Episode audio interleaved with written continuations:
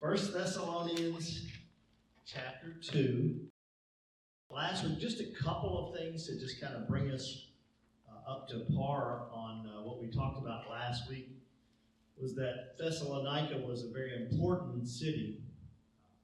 Uh, anytime the gospel is going to a city, it's important, but this city was a seaport, uh, a trade center, so not only things coming in and out of it, but the gospel message was easy to be able to uh, travel and to move from region to region, place to place. So Thessalonica uh, is a uh, important at that time, a very important city.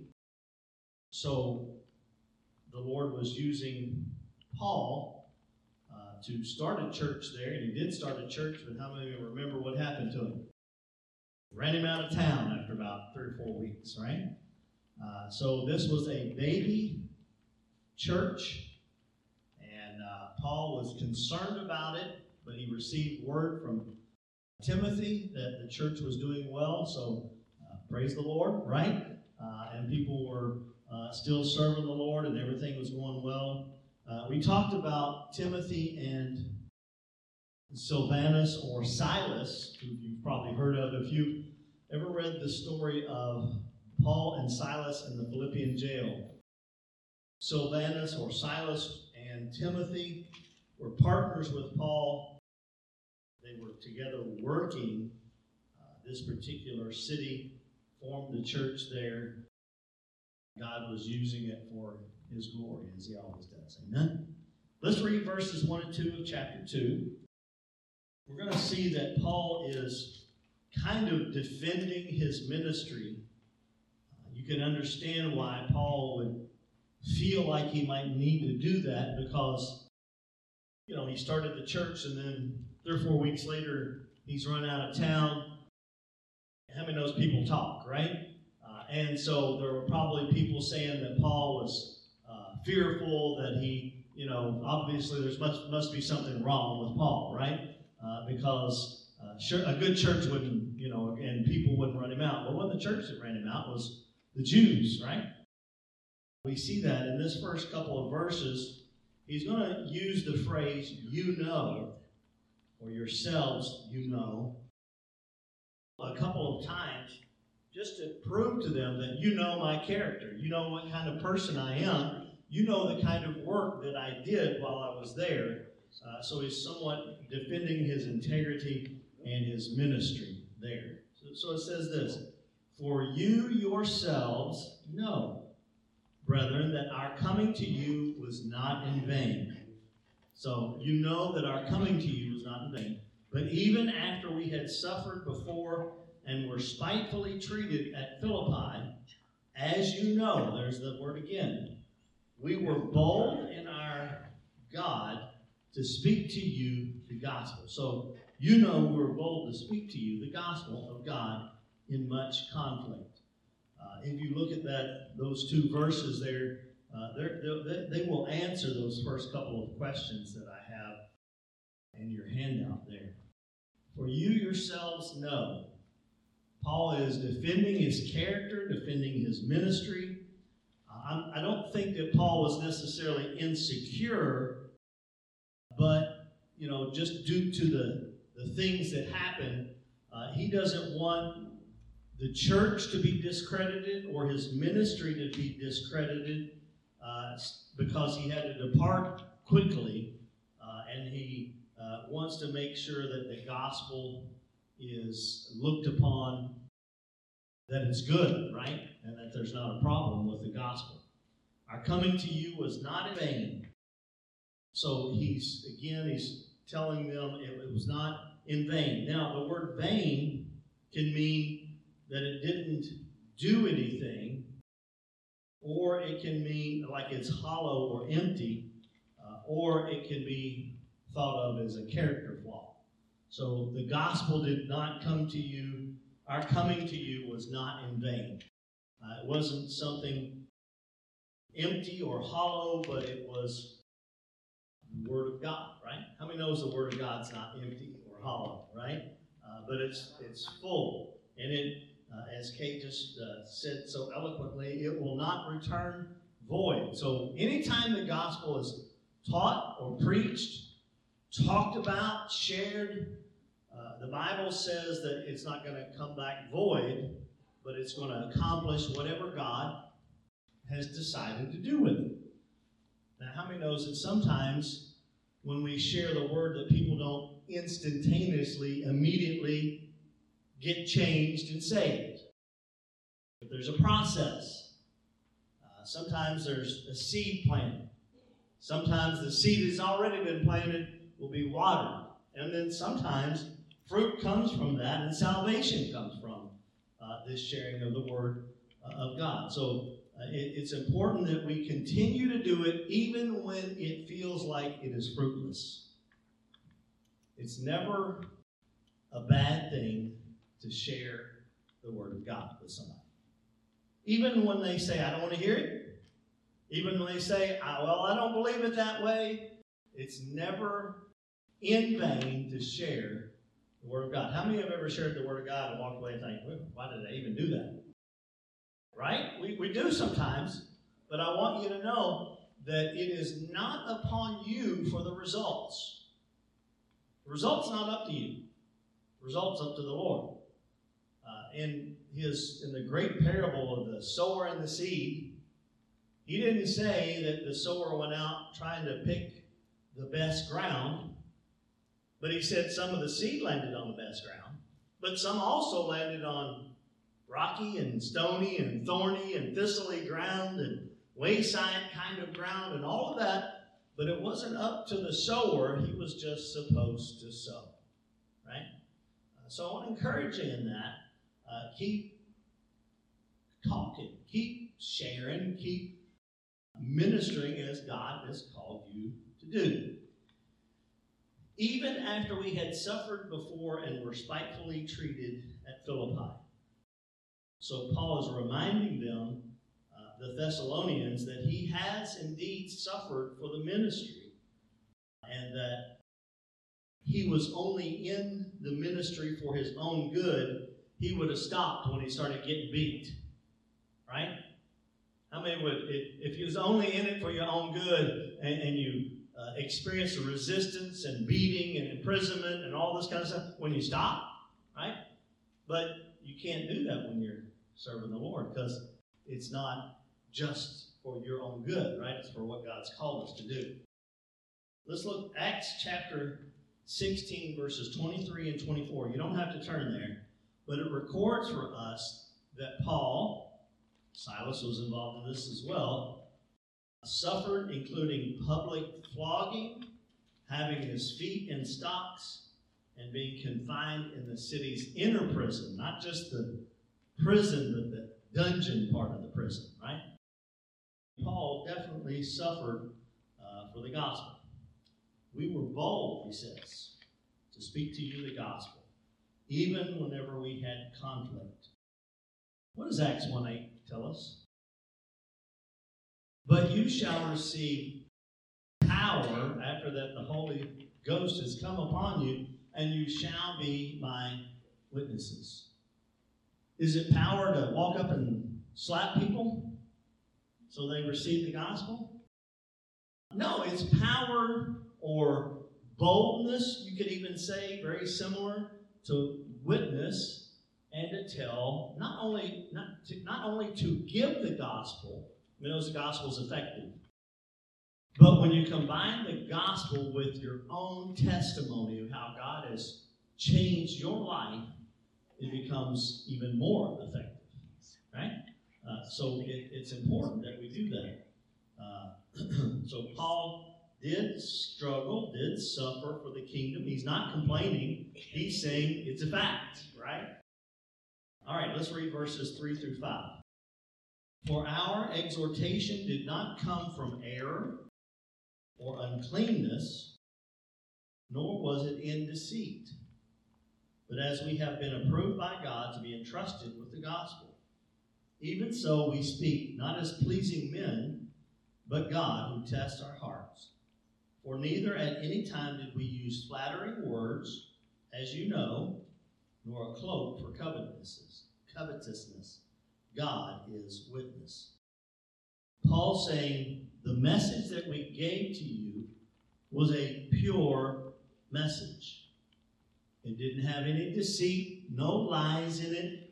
It was not unclean and it did not have guile. In other words, it wasn't given uh, out of uh, spite. It wasn't given uh, because it was forced. It was given because uh, that was his heart to share uh, because of what God had done in his life. At that time, there were many competing religions, uh, and most of them were motivate, motivated by greed and gain. But Paul's saying that's not true for us. As we have been approved by God. Aren't you glad that we don't have to get the approval of men? It's God that gives us the approval. It's God that ordains us to do the work that we've been called to do. It's God that equips us. Uh, it's God that uh, gives us the, I'm going to say, skills, abilities uh, to be able to do the work that He's called us to do. I don't know that any of us are ever fully equipped when God calls us to do something. Because I, I, really do like this statement that God doesn't call the equipped, He equips the called, right?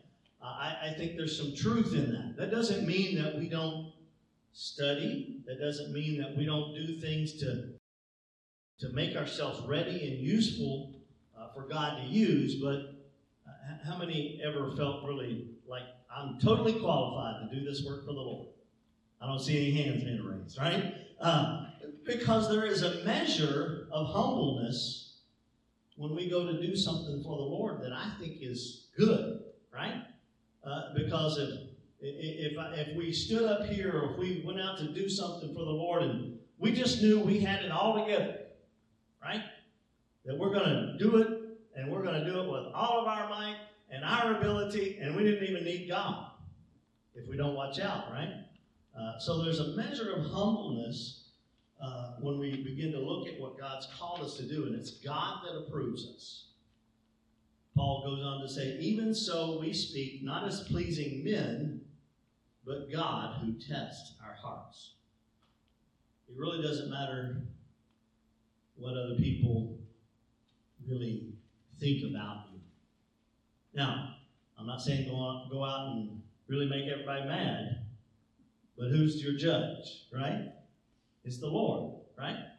Uh, and, but I, I think that we uh, need to strive, as the Bible says, to get along with people uh, and to not make people mad on purpose. But how many knows when you share the gospel, it is in nature confrontational?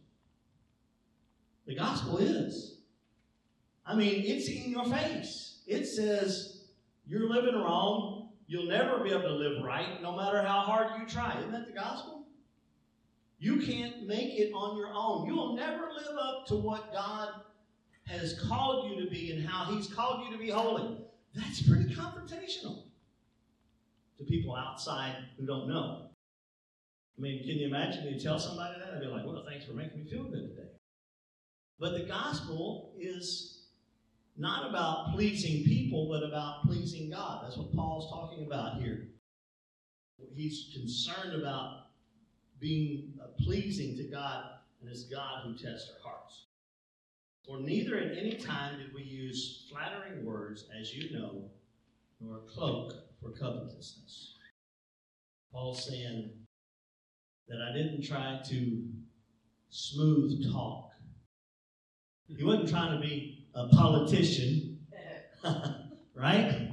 Uh, he wasn't uh, trying to just smoothly make it. No, the gospel is confrontational here and Paul's saying, I'm not using flattering words, or I did not use flattering words, nor a cloak for covetousness. What is covetousness? You want what somebody else has. Another way of saying it is that we're self seeking. It, it is the Greek word pleonexia, which essentially means self seeking of all types. Uh, it is a quest to bring self satisfaction in anything or everything. So the Bible tells us that we're not to covet. And it gives some description, right? Have you read that? Now, I, I wouldn't covet some of these things because I'm not an Old Testament time frame. I don't want somebody's ox or somebody's donkey. And I certainly don't need their wife, and I don't, you know what I'm saying. Uh, but he tells us don't covet. It's to seek a self seeking to bring pleasure and satisfaction to yourself. And Paul's saying, I didn't do this to satisfy myself. I didn't even bring flattering words, but I came to you uh, giving you the gospel message. Look at verses 6 and 7. Nor did we seek glory from men, either from you or from others, when we might have made demands as apostles of Christ, but we were gentle among you, just as a nursing mother cherishes her own children. In what kind of attitude did Paul come to the Thessalonians? Gentle. He came uh, in a gentle, he's, he, he's descriptive here, so gentle that it's like a nursing mother who cherishes her children. He, he is favoring them. He is being so gentle because he doesn't want to offend. And he's not seeking, what does it say here? Not seeking glory because we could have made demands as apostles. Apostles were church planters, as we talked about last week. And as a church planter, he could have made demands of them. But it says he didn't, right? He was uh, treating them with respect, treating them with gentleness. He didn't seek glory from them. He didn't demand that they stand up and all hail Paul, the great apostle. That's not what he said. He didn't say he, he didn't say I didn't I didn't demand that. wasn't demanding glory from men. Uh, no fancy introductions. He came to bring people into a relationship with Jesus Christ, right? Uh, so that's important. He didn't seek glory from men, even though he could have. Paul came to give something, not to demand something. And when we get a couple verses down, we'll see that Paul is saying, I didn't demand you to give me any money. I didn't demand you to support me. Matter of fact, I work for myself. Now, not every place that Paul went to did he do that, but several places he worked. How many know what Paul's trade was? Tent right? Uh, he could support himself if it was necessary and if it was in his mind and to the Lord good for that particular group of people, right?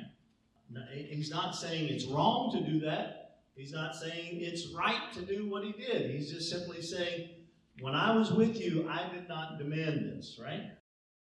But he was gentle among them. And he wanted them to remember his gentle character. All right, let's look at verses 8 and 9. So affectionately longing for you, we were well pleased to impart to you not only the gospel of God, but also our own lives, because you had become dear to us. For you remember, brother, our labor and toil, for laboring night and day, that we might not be a burden to any of you, we preach to you the gospel of God. Paul said he's laboring night and day. Probably daytime making uh, tents, probably nighttime preaching the word, or maybe the opposite. We don't know. Probably first, right? So he's saying that uh, we're we, and we were pleased to do that. It wasn't too much for the Lord to ask for him. They were pleased to uh, be able to serve the Lord and to serve them because they had become dear to him. Now, that's a heart of an apostle. That's a heart of a pastor. I have said several times, I don't have to preach, I get to preach. Right? I don't have to pastor, I get to pastor.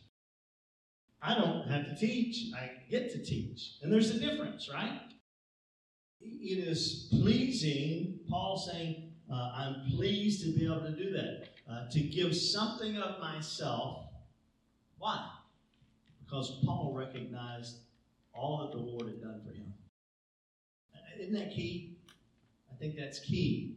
When we serve the Lord, let me put it this way I, I didn't go into kingdom ministry as a choice because I would make more money. That was not the case. And I'm not even complaining about that. I knew about that, right? I figured that was the case. But I did it because I was thankful for what the Lord has done for me and thankful that I could give back to the kingdom of God, right? Uh, and, and I think that's important for us all. If you look at what you benefit from working for the Lord from a materialistic standpoint, you might be convinced that you shouldn't do it. But how many knows that God rewards are greater than material? Amen. I've heard somebody say, "The pay's not much, but the but the benefits are great, right? The retirement is awesome, right? We get to retire uh, into heaven, right? When we serve the Lord. Here, that's what Paul's saying. We've, we've given of ourselves, we've given of our lives, we've served the Lord. Paul's saying you should remember that we have done that. Not in order to seek glory, but in order to magnify the gospel. Because there would have been nothing worse than the gospel being discredited because of things that happened or because Paul getting run out of town and all that. So he doesn't want that to happen. Verses 10 through 12. You are witnesses, and God also, how devoutly and justly and blamelessly we behaved ourselves among you who believe. As you know, how we exhorted, comforted, and charged every one of you as a father does his own children. Wow, Paul uses a lot of loving terminology here. First, he says, how gentle we were as a nursing mother. Now he's saying, we exhorted and comforted you as a father does his own children. Those are some pretty deep emotional feelings that Paul has for this group of people. If you don't love people, you need to get out of ministry yesterday. That, that is truth, right? Because if you don't love people, uh, you're going to fail in ministry because ministry is about ministering and serving people, right? Uh, and so Paul says, We did this as a father does his own children. We exhorted you, we comforted you, and we charged every one of them. Charged them that they would walk worthy of God. That's what good ministers do. They exhort. What does exhort mean? Teach, to preach. It has an encouragement uh, motives behind it as well. So it's like to exhort means to encourage with the word, right? To uh, lift people up, to cause them to, uh, to grow. So exhort and comfort. I mean, that sometimes people need to be comforted. They need to be comforted whenever they have a loss in their life. They need to be comforted whenever uh, a family member dies. They need to be comforted whenever uh, there are financial issues and uh, health issues. So it's important that we as ministers, not just me, but we as ministers are doing these things and charging every one of you to walk worthy of God who calls you into his own kingdom and glory. It'd be real easy to leave out the last one. Let me say this because it's wonder it's easy and wonderful to exhort and try to encourage people. It seems to come fairly naturally to uh, comfort people, but charging people is not the easiest thing to do. In other words, to hold people accountable for their relationship with God. And that's what pastors and ministers and apostles here, what Paul's saying. How many have heard me say this uh, in, in a sermon? I love you enough to what? To tell you this, right? Uh, because sometimes, as a pastor or as a minister, and you, as in talking with other people, if the Lord leads, to step on people's toes. That's important.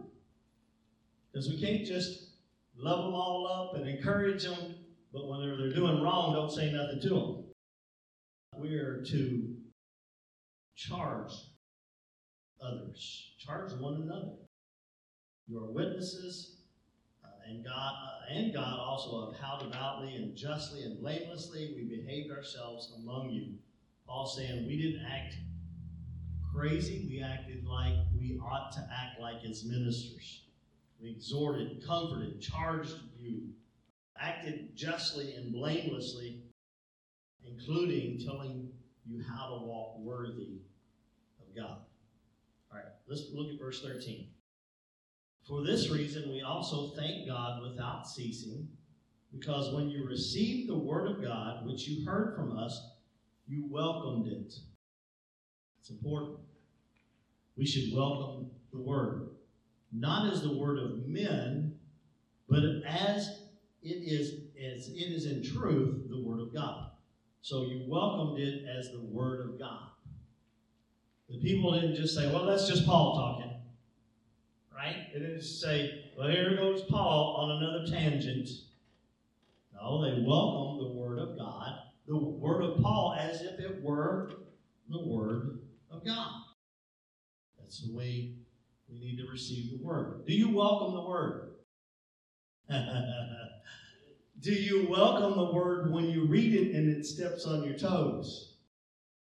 Do you welcome the word when it's preached and it stepped on your toes? Do you welcome the word when the Holy Spirit, Spirit brings a word to your mind and says, You're not acting like this? All those things can happen, right?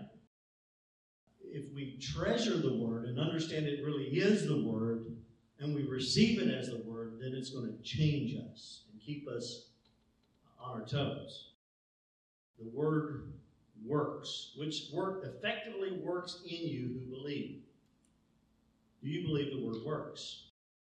Yeah, right?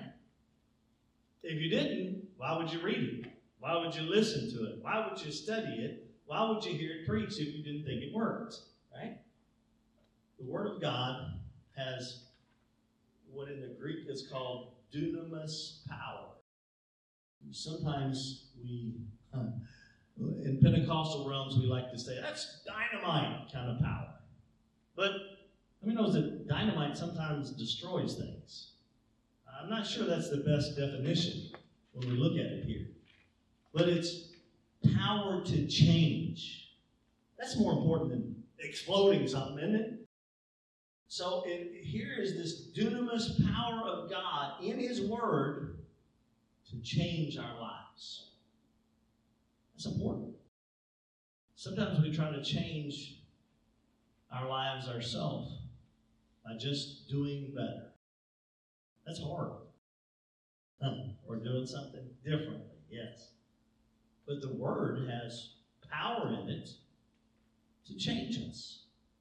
The Spirit of God has that power to deal with us and to change us. You know that salvation almost you could almost define salvation as a change of mind. Because it means to do an about face. Uh, if I was preaching, I'd walk towards that door and just quickly turn, right? Because that's what it means. I'm decided to go this way, and then the Holy Spirit gets a hold of me in the Word of God, because the Spirit works with the Word, and He changes our minds, right? Uh, the, the Spirit changes, and the Word of God changes our minds. Let's read verses 14 through 16. For you, brethren, became imitators of the churches of God which are in Judea in Christ Jesus. For you also suffered the same things from your own countrymen, just as they did from the Judeans, who killed both the Lord Jesus and their own prophets, and have persecuted us, and they do not please God, and are contrary to all men, forbidding us to speak to the Gentiles that they may be saved so as always to fill up the measure of their sins, but wrath has come upon them to the other, uttermost. So here, Paul is complimenting the Thessalonians. He's saying, You became imitators of the churches and like the churches that are in Judea. But they became imitators of them in that they suffered. Wow. Are we are we called to suffer? The answer is yes. It doesn't sound pleasing, doesn't sound fun. It's not something you hear too many people preach about. But God did call us to suffer for the kingdom and to advance the kingdom.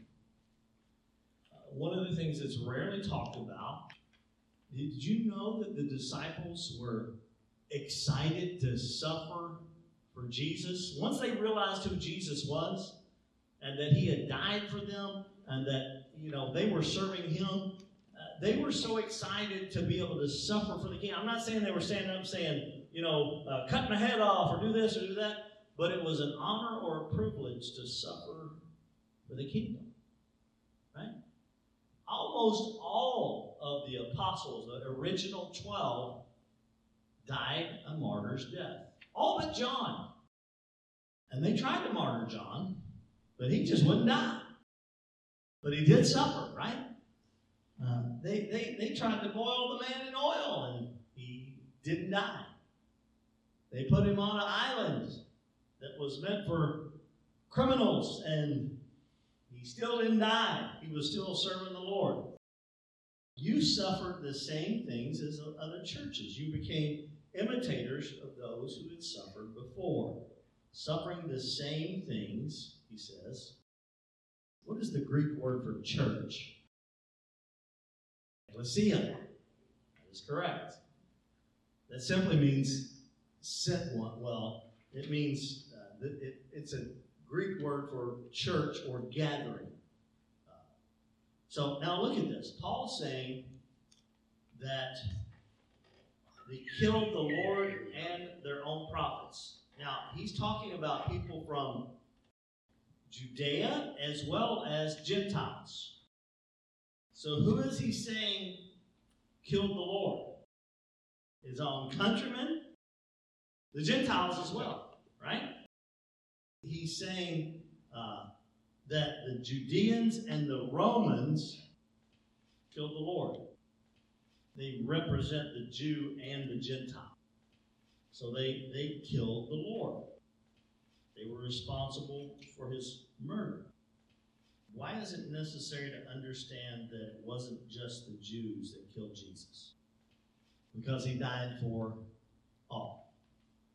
And all symbolically and typology wise killed him. We've all heard it said that we, with our own sin, nailed him to the cross, right? So it, it's important that we understand that it was not just the Jews that killed him. Now, it was pretty grievous that they did because that was his own people, right? But the Gentiles are also responsible for that. Now, hear this forbidding us to speak to the Gentiles that they may be saved so as always to fill up the measure of their sins. The Jews did not want people to tell Gentiles about Jesus. That's pretty sad, isn't it? But that's what this says, right? That is pretty, yes, self seeking for sure, right? Uh, because the Jews, and rightfully so, God called them as chosen people, his children, uh, and they know they have a special place in God's kingdom, but God never said he was going to leave out the Gentiles. Ever. In his word. Matter of fact, you can go back to the Old Testament and see that God said he had a plan that would save all the world. What did he tell Abraham? Through you, all the Jews would be saved, all the world, all the nations, right? Uh, so it was never God's plan that just the Jews be saved.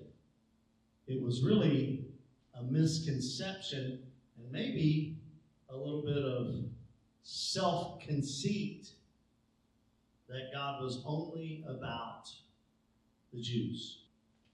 But the Jews had a special place. You see, what God wanted to do was do something special through the Jews and to save them so that they would be the example for the whole world. But they rejected him, right? And God turned to the Gentiles at that point. He still saves the Jews, right? But he turned at that point to the Gentiles. So uh, it's important that we understand that God had a full plan to save mankind. Don't ever forget that. Verses 17 through 20. But we, brethren, having, having been taken away from you for a short time in presence, not in heart. So, in other words, Paul's saying, they had to leave for a little while because they ran me out of town. Uh, endeavored more eagerly to see your face with great desire. Therefore, we wanted to come to you. Hmm. They, they wanted to come to them. But something hindered them. Even I, Paul, time and again, but who hindered? Satan hindered us. For what is our hope or joy or crown of rejoicing? Is it not even you in the presence of our Lord Jesus Christ that is coming? For you are our glory and joy. Paul's saying, hey, it's going to be glorious and joy filled whenever you are able to appear in the presence of God uh, and that we have played a part in that. And that, um, can I tell you, that still amazes me that God allows us to play a part in the salvation of any. I don't mean we saved them, I'm saying that we have planted a seed, we have said something, we have watered something, we have somehow, God chose to use me with a big question mark after it, right? What, what, what a glorious thing, what a joyful thing. Can I tell you that bringing somebody to the point of salvation and them receiving Christ, there's nothing like it. There really isn't. There's nothing more amazing. Nothing will give you more joy. Nothing will satisfy you uh, any more than being a part. Doesn't even have to be a big part, but a part of somebody coming to know Jesus as their Savior. I mean, there's nothing like it. I mean, can say yes. I, you know, I, have been a little. I, I didn't have to be a big part, but I was a part of somebody coming to know Jesus, right? Uh, and, and, and it's important. It's satisfying it uh, in, in its glory and joy, Paul says, to be able to be a part of that. Satan hindered, but God brought the victory. Amen? Because Paul did eventually return to Thessalonica and to other churches in the area. Acts 20, verses 1 through 5, which we're not going to read, talk about that. So God allowed Paul to be able to come back to that church that he planted and to see them and to see how they were doing. Didn't God get it? Amen? Uh, and so he's able to, uh, to do that and to, to, to be a part of it. Imagine when Paul gets to heaven and we all join there, and he is able to see those that he's played a part in them coming to Christ. And that, that, that's going to be amazing for him, right? I think it'll be amazing for us.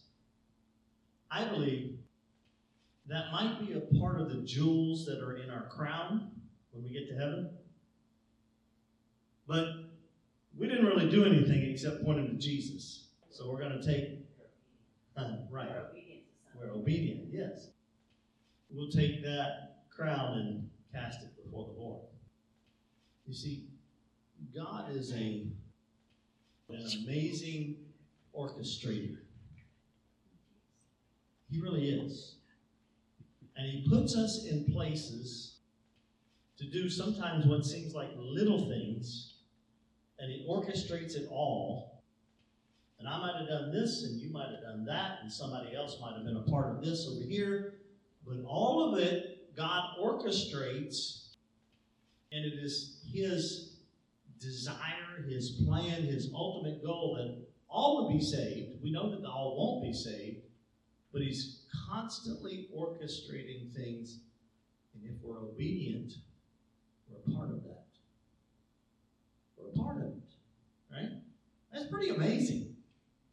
It really is. Uh, so don't ever say, I haven't done anything for the Lord. Because you don't know. And I believe when you get to heaven, you might find out you did a lot more than you thought. Just because you were obedient to the little things.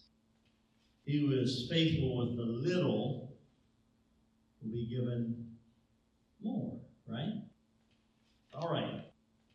Question one, according to verse one, what did the Thessalonian Christians know?